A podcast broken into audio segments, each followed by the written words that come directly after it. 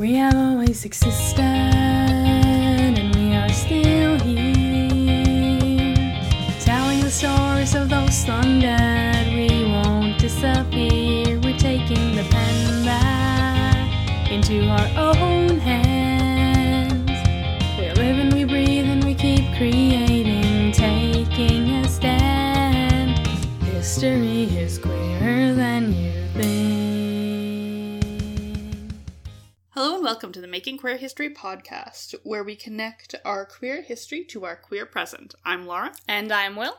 and today we're going to be talking about Michelle Cliff. which I'm personally really excited about. I this is another one of the articles that I haven't looked back on too too often. So I'm sort of excited to go back to her life with Will's extensive research that they have done and my rereading of my own article. Yeah, I'm just sort of excited to dive back into her life And Michelle Cliff is a really interesting person. and a really relevant person, in my opinion. I think that a lot of her ideas, specifically, there's one quote that I want to get to, feels really relevant to me right now and like feels important. I think she started or like continued a lot of discussions that are still continuing today. Oh, 100%. And yeah, I feel like we can all learn a lot from her. yeah, I definitely, definitely, definitely agree. Uh, one of the things we're definitely going to be talking about throughout this uh, podcast is light skin privileged, which, since me and Will are both white, we're probably not the best people to talk about it, but I'm pretty much only going to say things that either Michelle Cliff has said or specifically people of color who are having these discussions, who are the experts in these discussions, have told us. So we're not going to be giving our hot takes on light skin privilege, don't worry. like, yeah. What are the news this time? The news this month.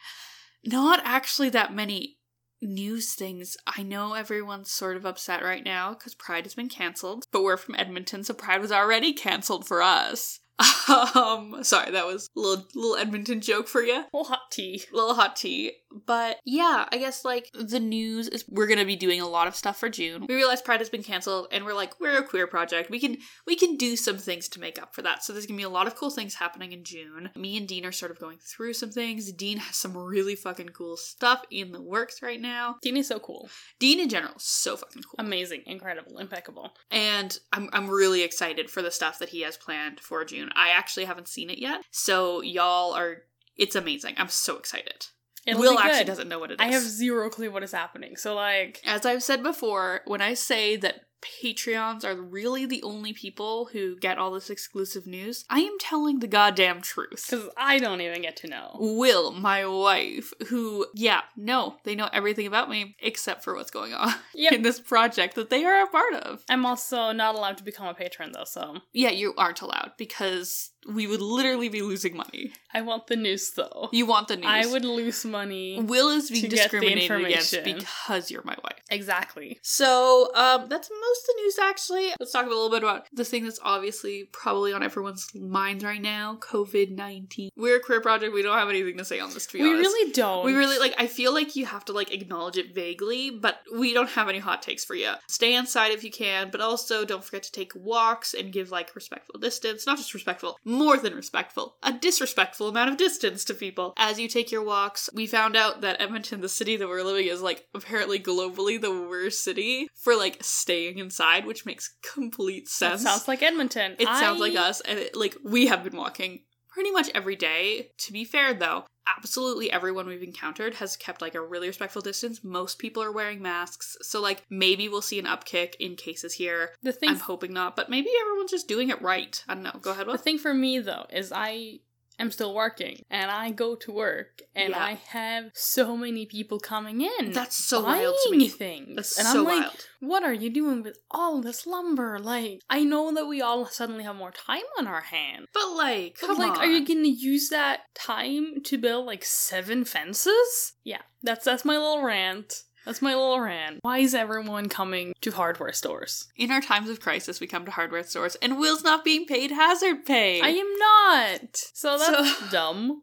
That's a bad, that's a bad, bad, interesting thing. But to be fair, I know I'm lucky to still have a job. yes, So there are good things and bad things. yes, there, there's definitely enough bad things going on in the world right now. And you know what?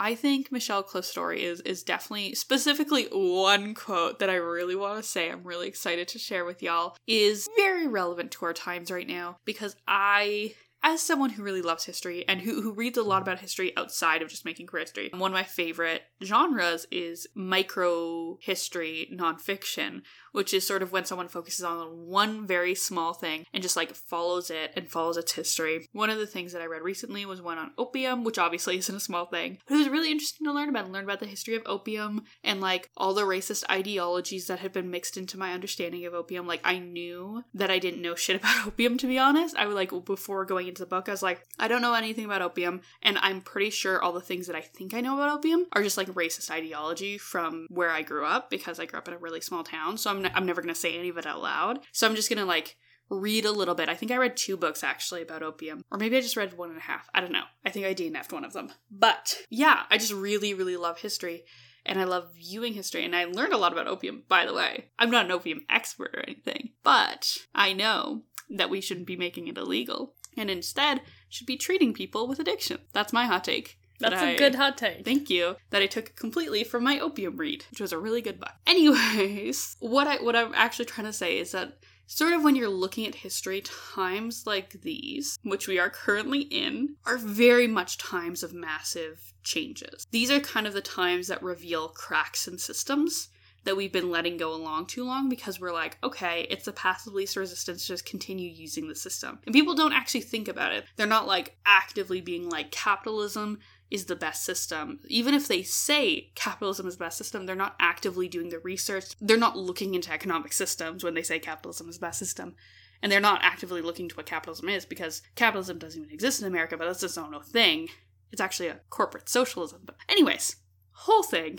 But we see that the path of least resistance is no longer the least resistant and it's hurting everyone. And I think I'm going to make like a big, bold guess, but I think there's going to be some massive changes when this comes out and when we're all allowed out of quarantine because you know what? I've been writing letters to my representatives. I've been writing emails. My emails have been mostly based around like me begging for them to plant more trees in our area. Don't ask me why I do this. I'll just go on another long rant about another amazing book I read. Oh, by the way, this book was called To Speak for the Trees and gave me an understanding of climate change that I never had before and made me cry because community, family, oh, no. Also, I learned recently that it's the least popular book that I've read this year because Goodreads has these stats. And it's like, here's the book that like has the most reads on Goodreads, and here's the book that you've read that has the least. And To Speak for the Trees has the least.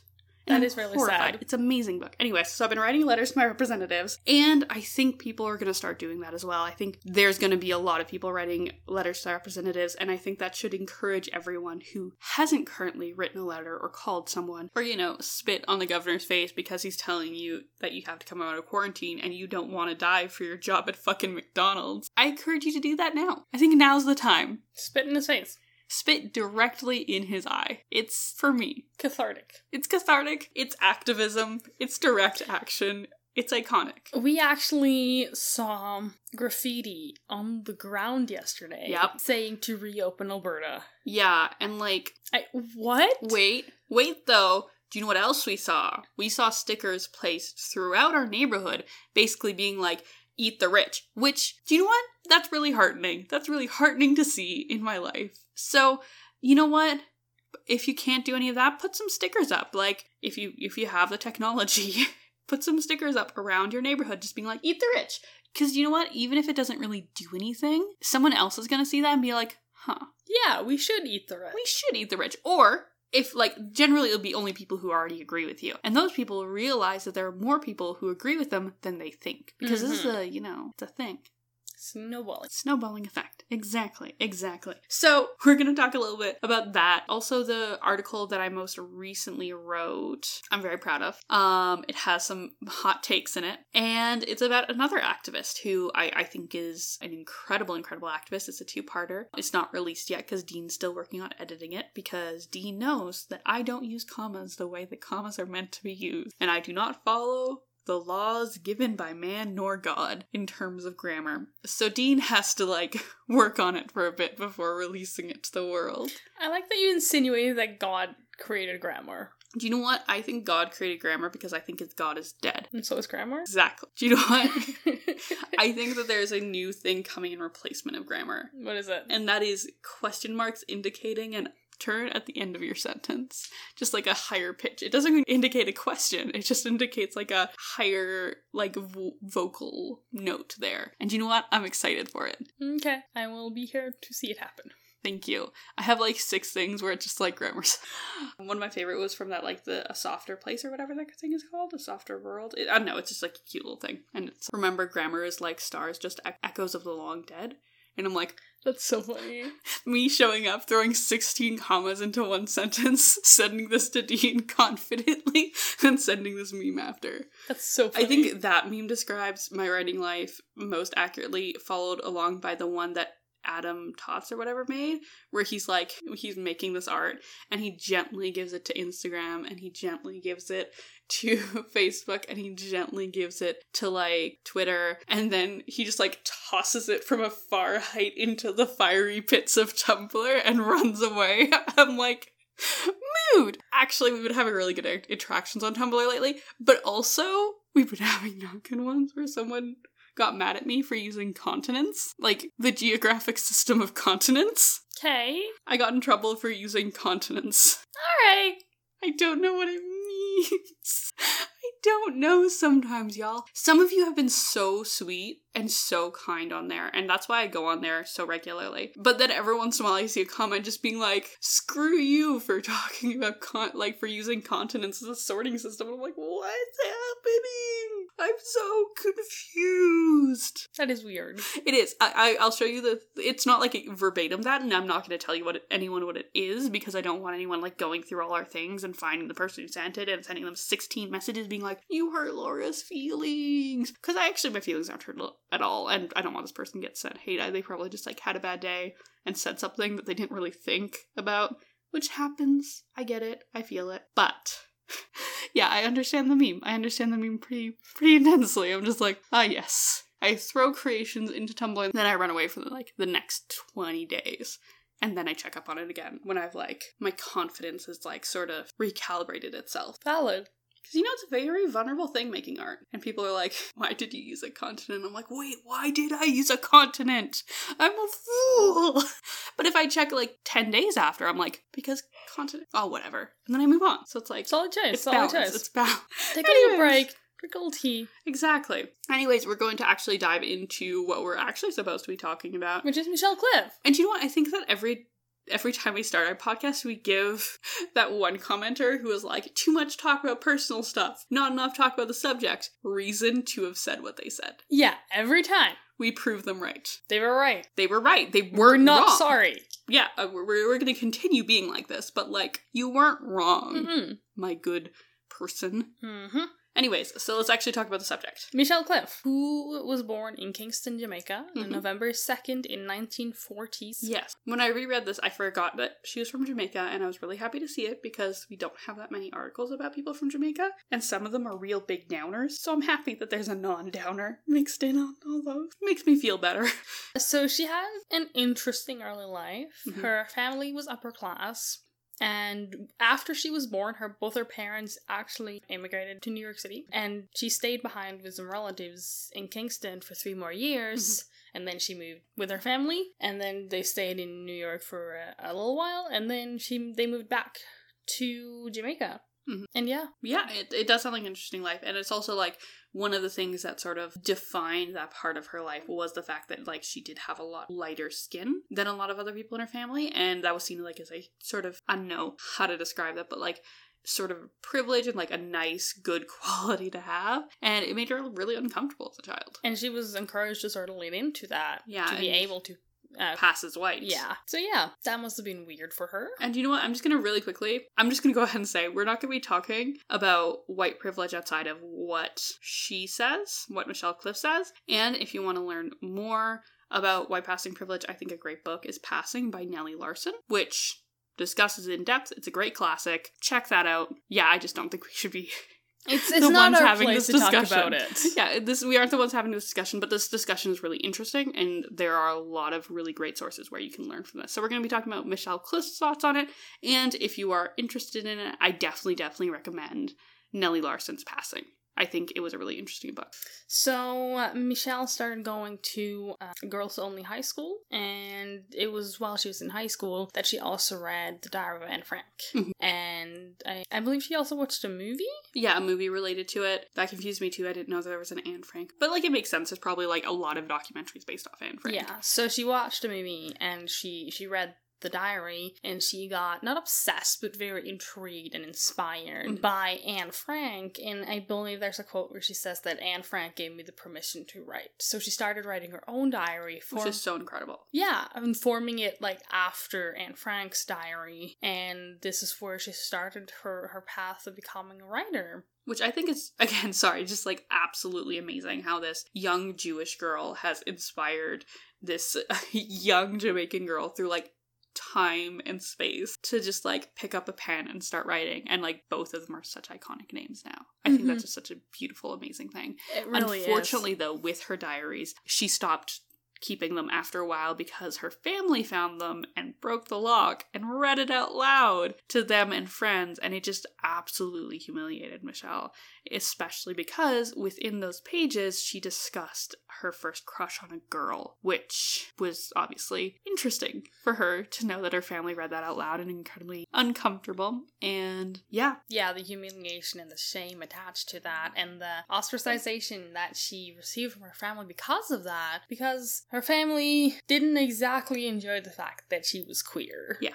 And, you know, it like pushed her, of course, back into the closet and also like pushed her away from her pen, which is a horrible thing. And yeah, And she, I, I believe I read that she actually repressed those memories so hard that she realized that it happened years later after she started writing again. hmm repressed memories are a hell of a drug. And yeah, it just like really sad to know that like put down writing for a while because of something so invasive that her family did. Mm-hmm. A really cruel thing of them. Mhm.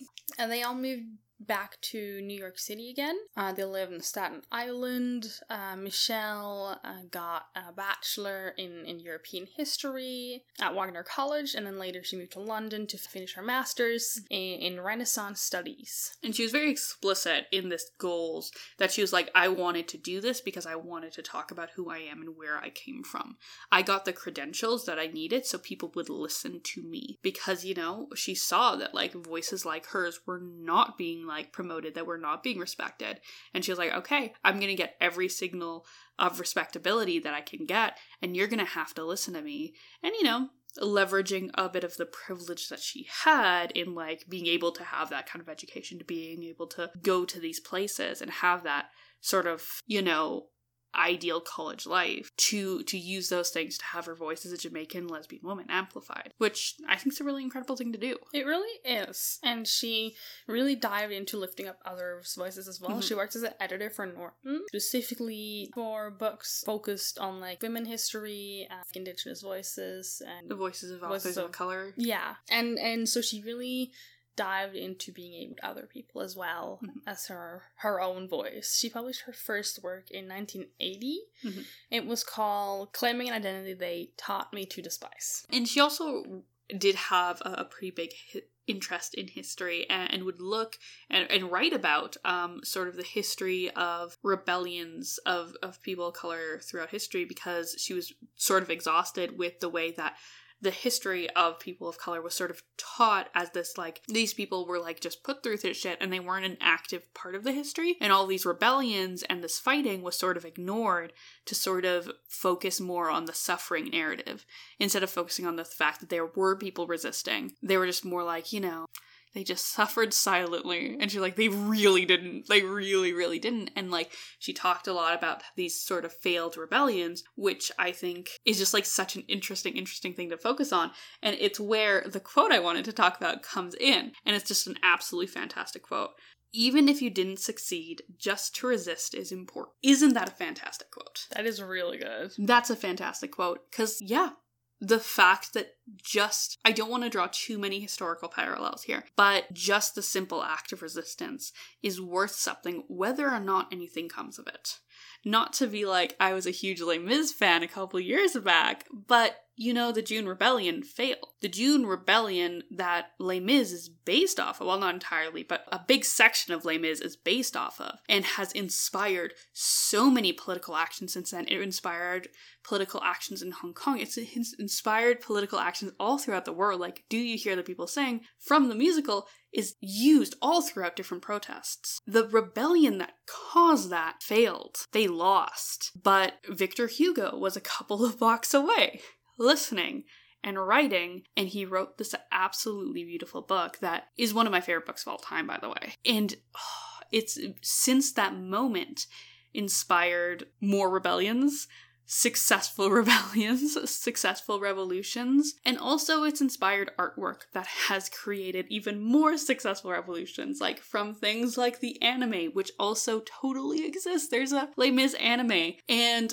there's also the like obviously famous movie, and there's like the play, and then there's the musical, and there's so many adaptations of this thing that have been used to inspire people to, you know, overthrow people, which is always the mood. And I think that just like that sentiment is so, so important to keep in mind if you are a person working in progressive circles, if you're a queer person, if you're a marginalized person, that even if you're not succeeding, that doesn't mean your voice isn't being heard. And Michelle Cliff made sure the people who didn't succeed in their rebellions voices were heard and she brought their voices back into the discussion of history which is obviously a really vital thing to do. Yeah. I, I don't know how to follow that up. You don't know how to follow it up. But than... also, like, Anne Frank died. Like, Anne Frank didn't spark a revolution to stop the Nazis, but she inspired a Jamaican woman years and years after her death to pick up a pen and start writing too. And I think, yeah, just because our understanding of failure is so limited and so misunderstood. like it's it's it's wrong. How we view failure is in general wrong, and I, I just think that that's a really good reminder to have right now. Anyways, I'll let you continue on. so it feels like such a natural place to end it, but I also do want to talk about Adrienne Rich. Yes, Adrienne Rich was a poet who was Michelle Cliff's partner, and they met in 1975, and then they just stayed together until they died. Yeah and they were just lifelong partners. Yeah. And they were just like soft engaged. And it makes me really happy. And while Michelle. Really quick side note Adrienne Rich, I do believe, is transphobic. Is was like openly transphobic. I will cut this out if that's not true, but was openly transphobic. So that's like a little quick side note adding on to the legacy. Not a perfect pure person, but their relationship is a really nice thing to see. Yes, and, and Michelle formed this little community, but she was also very reserved. Yes. And and pulled back and she had lived so much of her life feeling alienated. Uh, her own mother disowned her because mm-hmm she came out as a lesbian and it's hard to commit to a friendship after that it really is and especially as she felt so connected to jamaica and like Jamaica was almost at the core of her identity. There's this quote saying, I and Jamaica is who I am. Mm-hmm. And so she felt so connected and tied to Jamaica, but she also didn't return to Jamaica for almost like almost 20 years, I believe, because she because her mom, she didn't have the same relationship with her family, she didn't have the same relationship with her home country, mm-hmm. and she didn't really know how to connect to it because of her identity mm-hmm. and because she had been encouraged to lean so heavily into her her uh, her white privilege mm-hmm. or her, her light skin privilege. Her light skin privilege. And also not only that, but like from outside sources, they were people devalidating the fact that she was Jamaican and that she was a person of color. Exactly. Um, one there there was one I think it was like a compilation of poetry or something that sort of discussed her that she she reacted to and here's here's the quote. I was reading an anthology of West Indian women writers, a prose anthology called Her True True Name. There's a nasty swipe at me in the introduction. They say something to the effect that I am light enough that I might as well be white, which is not true. It's one thing to look at X and to feel Y, rather than to look X and feel X. And that's a part of the difficulty of being light skinned. Some people assume you have a white outlook just because you look white. You're met with you're met immediately on that level, but it varies a great deal. I felt I was included in that anthology because they couldn't exclude me, but to put me in they had to make a crack about me. the introduction ends with something like, Not many of us are called Clare Savage. Word words to that effect. It was just plain bitchy if you want my reading on that remark, and it goes back to very old and very painful stuff. To be clear, Clare Savage is one of Michelle Cliff's most famous characters that she based us heavily off herself. She even called it almost an autobiographical account for life. And yeah, I, I obviously that would have been really difficult to like yeah no just to hear that in like something you shared your work with but continue And yeah, I'm I'm assuming that would make for a very like liminal existence Mhm. for for her personally and feeling like she didn't belong in any sphere. And I know she struggled really heavily with that and so she was very self-reliant, and she was very self-reflecting. Mhm.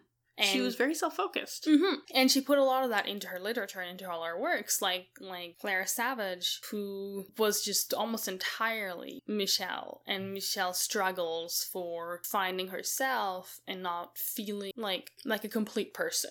And one of the interesting things that you can know about Clare Savage's character is that she dies before coming out as a lesbian. Mm-hmm. And like Michelle Cliff is like very clear in being like her character will never be fully done because she never came out. Mm-hmm. And like she was a lesbian and she was and I'm sorry, but like a character based off you who who died before coming out, who is in your own eyes viewed as never a complete character, that says a lot. There's a lot there to unpack. It really does. So yeah, Michelle had a lot of experienced a lot of animosity and a lot of shame and and just a lot of really big struggle in her life. which she worked on a lot internally outside of externally. Which is why I feel like it's really hard to get to know her. Like doing all this research, I was like, I I know all the things. Like I can list off the things she did, but I don't mm-hmm. really know her as a person. 100% and I think that like another thing that affects that is she changed a lot through her life. And, Mhm. and she would say that throughout her work. She would be like yeah i'm 100% different than like i was like 10 years ago or five years ago. And i think that's a very regular thing. Like i feel that all the time. But i definitely agree. It's she's definitely a person who was pinned it's hard to pin down because she was very clearly the only one in charge for her own narrative. Mm-hmm. you don't really see quotes from other people talking in length about her and being like, oh, that's a really authentic view of her. No. You really see her own words and you're like, this is the authentic Michelle. This is all we get. Which, you know, I think we've talked about a little bit before about like how autobiographies are not really seen as a reliable source, but like it's just really interesting how like different people you sort of you view their autobiographical works as differently. Yeah, one hundred percent. And yeah, uh, in the end, she spent the rest of her life with Adrienne Rich. Uh, Rich died in 2012 at age 82, and Cliff died at In age 69 in 2016. So not too long ago. Yeah. I'm just thinking about 2016. That was a year, wasn't it? It really was. Uh, and I wish I'd known about Michelle Cliff then. Mm-hmm. because I didn't. And like, I wish I had known her name when we talked about all who died. But we talked about other people, generally white people, generally straight white people. Yeah. And yeah, I wish her her death had been more discussed, and I wish I had known about her sooner because I think she is an incredible woman to know about. And obviously, there's a lot of contradictions. There clearly is, and I feel like this is one of those people that you can really know from her works. I Mhm. think so. I If you want to get learn to know more about Michelle Cliff, her books. Yeah, I definitely, definitely agree. I have great advice. And yeah, I think that's all we have to say about Michelle Cliff. Now, wrecking the queers, where we recommend things and you wreck us. So we're gonna start with a recommendation for me because I'm so excited to recommend this. So it's Beyond the Pale by Elana Dykewomon. Um, that is her Pause, name. pause for a second. Elana Dykewomon. That Just is her. That's her pen name. That's not her like. But that's her pen name because you know what? She liked making people uncomfortable, and I feel that. I definitely felt that having to say that. I was like, oh, am I allowed to say this? But do you know what? Let's go for it, right? Yeah, no, I. the whole point is that people would have to say it. That's why she made that her name. All right, so um, Beyond the, The Pale. Wow, is that a fantastic book? I had it given to me, and like maybe the most lesbian experience I've had in my life. Um, I say that as someone who who doesn't identify themselves as a lesbian, though like sapphic community vaguely where I live. mm, I'm definitely not attracted to men, except sometimes. Uh, it's complicated. Y'all don't need to know. but Beyond the Pale was lent to me as a gift from a friend of ours who is a lesbian woman. Absolutely amazing. Really Love her. oh, fantastic, iconic, right? And we were at a vegan, like a vegan cafe, and we were about to head to Portrait of a Lady on Fire. Specifically, vegan chicken wings. Vegan chicken wings. About to head to Portrait of Lady on Fire, and then like yeah, yeah, no, that was just like like the most lesbian. I love lesbians so much. I'm sorry, I just genuinely love lesbians so much. Also, Portrait of Lady on Fire. I know we've already recommended it, but that's a So bop. good. Oh my god, that movie. Yes, incredible. I love it. Anyway, um, Beyond the Pale, and I avoided reading it because it's a thick, thick boy, and I love her. I love her so much. And I was scared because I knew it's historical fiction, and historical fiction is actually really hard for me to read because I work in history so much that I try to remove history, especially queer history, sort from sort of my my downtime. My downtime, I actually have this very strict thing where I'm like, if I'm if I'm consuming media, it I will not watch anything with talking about AIDS. Like I will I won't. I won't touch it. Like I don't care if it's a metaphor, I don't care anything. I will not fucking touch it cuz like I cannot consume that on my downtime.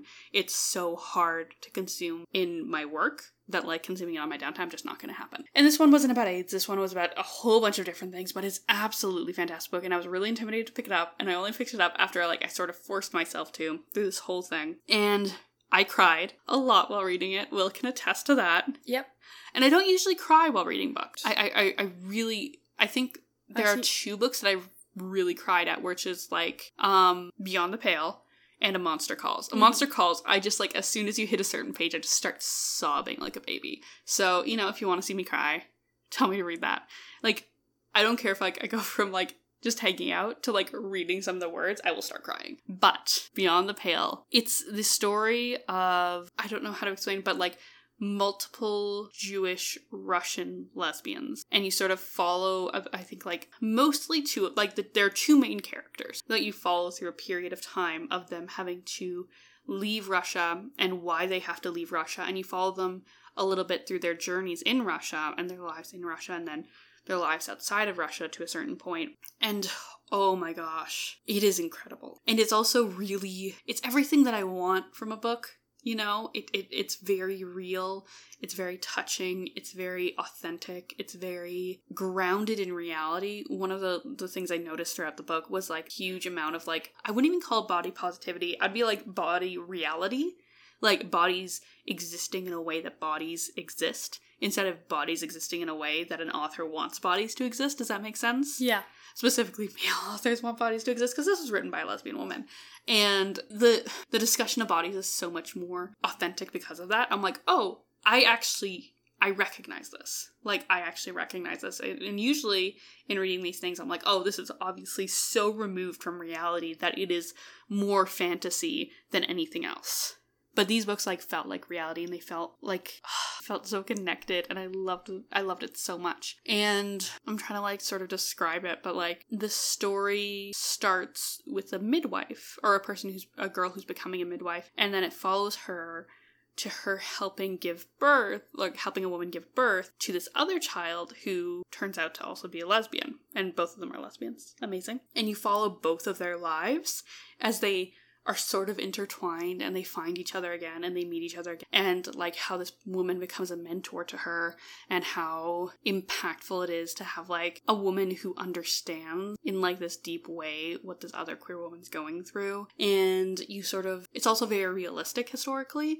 I find um, it doesn't over dramatize because I think that's one of the worst things that a, a, historical fiction talking about queer people can do is like over dramatize the homophobia that queer people experience because like 100% there was homophobia but sometimes you read something especially if it's not written by a queer person you're like you're lingering. You're lingering a weird amount on this person's pain. Specifically their reaction to like homophobia and stuff and while there definitely is like some side homophobia going on it's never it's i'm gonna go ahead and be like there's a lot of trigger warnings to give. Most of it actually has to do with anti-semitism. A lot of anti-semitism actually. Class warfare i don't know how to say that but like poverty stuff like that. Those things are talked about but i really enjoyed that they sort of left queerness as a very natural thing. Instead of being like they were outed in front of the whole family and it was so dramatic and someone punched someone and stuff like that. It was like it was an unspoken thing that no one really knew about until and like one person figured out, but it wasn't dramatic and no one really I know, it was much more realistic to what I know of lesbian history of like love that dare not speak its name. Like that's what it is. It's it's a love that people didn't talk about. And there's that own kind of pain with that, but you also got to see the beauty and the love there and I love this book so much. I can't recommend it enough. Yeah, I don't know like how else to recommend it, but it's there's actually this really amazing quote from it, and I really want to read it out. So I'm just gonna. So I'm not gonna try to find the the thing within the book because it's a it's it's not like super long, but it's I'm not gonna be able to find the quotes that I love from it within it. But I I, I wrote a letter to the person who gave it to me, and I, I wrote down some of my favorite quotes in it. So I have that here. Okay, so first one, which is just absolutely sums up the book. And if you enjoy this quote, I think you should just read the book, just pick it up. Um, whenever you tell the story of one woman, inside it is another. and like the place that is, and it's, it's amazing. Here we go. The second quote is talking about a woman who's married to a rabbi, and she's sort of talking about them and how he sort of talks over her sometimes. And and she's cooking while talking to a child about this. And they have their books. They can tell you anything is written. They think they're very important because they know the secret language of God. If you ask me, God speaks in onion. Mm, okay, and here's here's the last one because this is a midwife, and there's like a tiny, tiny hint of like sort of magical realism within this book, where yeah, this is from the midwife, and the midwife's partner name is Davida. Okay. Once in a long time, when a girl is born, I see that flare I saw when I first looked at Davida. This one, I think, this one will be like us, even if I have no words. Ah, okay. Okay, it's ooh, ooh, this book. This book, it wrecked me and it still wrecks me. I think about it. Like I'm thinking about all these moments within it that just absolutely destroyed me emotionally. And I'm like, I'm so much. And there's a lot of talk about gender and gender politics, whether that means feminism, but also there's a character who who dresses as a man so that like she and her wife can be in a relationship openly, and sort of discusses the intricacies of that in a very real way and in a very like non-black and white way, very looking at the grays and looking at all the blurred areas. Oh, this book. I will say you probably will cry if you read it, so like don't don't go into it if you're not ready for it. And I will say trigger warnings for like anti-Semitism, and I would look up trigger warnings as well. I'm not going to remember all of them, but anti-Semitism if you don't want to read about it, don't read the book. But I would definitely recommend it. It's like if you want a really good queer historical fiction this is an incredible thing there are very few books like this out there so yeah that's my that's my recommendation I know I'm gonna read it. Mhm. I just need to finish the other books that I'm reading right now. I'm gonna bully will into reading it. Oh, I'm I'm fully aware of this. yeah. Yeah that's the recommendations. We don't really have any recs. We don't have any recs this month. Um we actually do have one thing that i'm waiting on because i i need to send an email out to someone because someone sent us in a thing and i'm gonna reply to them on email first and then i'm gonna ask them if it's okay if we talk about it on here. So maybe next month you'll get a very juicy rec because we did something wrong. Not fully wrong but we could have done something better there is no factual inaccuracies we have to correct But we can do things better. we can always That do things better True. Yeah. And if you notice anything in this episode and the other episode and any of our articles, feel free to email us. queer Our- history patreon at gmail.com and we will get back to you. We always want to improve. We always gonna do things right, and we will make mistakes. just so like everyone does yeah, so feel free to let us know when we do. Mhm. Uh, remember, you can follow us on social media. We Yeah. have an Instagram, we have a Tumblr, we have a Twitter, we have A Pinterest. a Pinterest, We have an Instagram. we have a Facebook. I think And- that's it. we also have a website, which is www.makingqueerhistory.com, and you can find all of those things and also our store and everything on that website.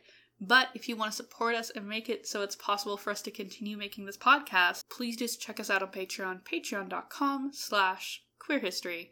We really got that domain. We got that first, like, we got in there quick. And yeah, we've been having, like, a lot of amazing patrons reach out to us lately, and it's just been really nice to talk to y'all. I just like, like our patrons a lot. We have some really, really cool rewards up. Yes, and guess what? Our patrons already know this, but if you're not a patron, you wouldn't know this.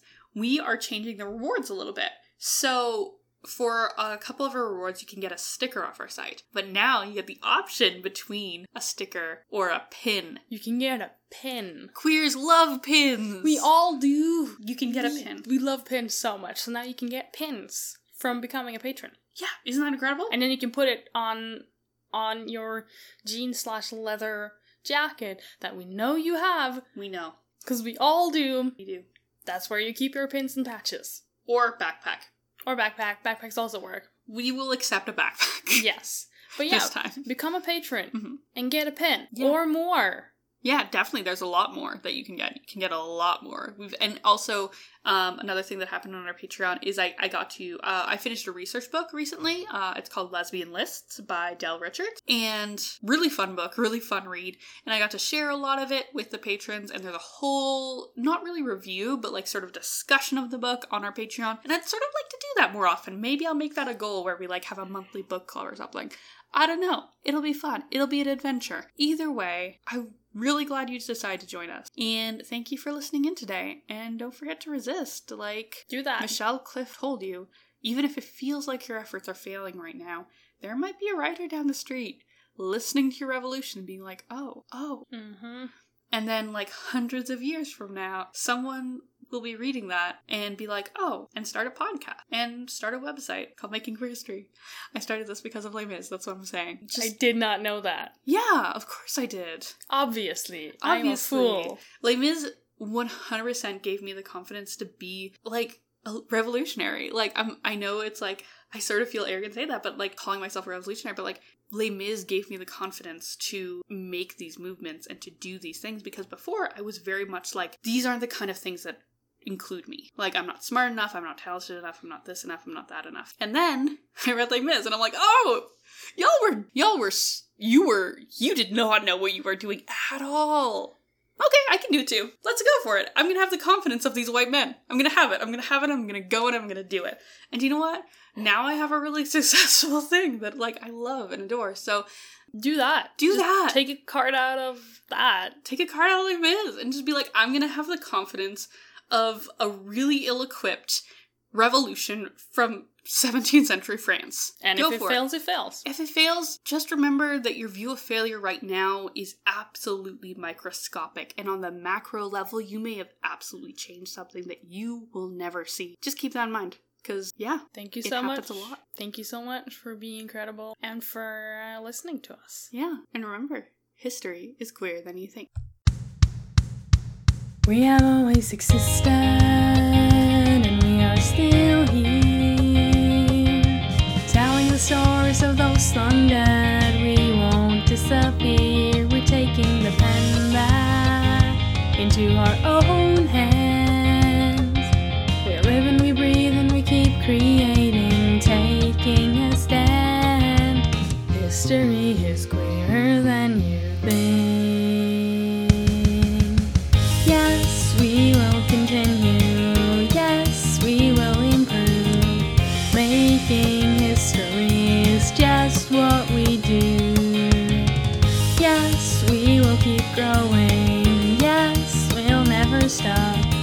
Every step we're taking is history in the making.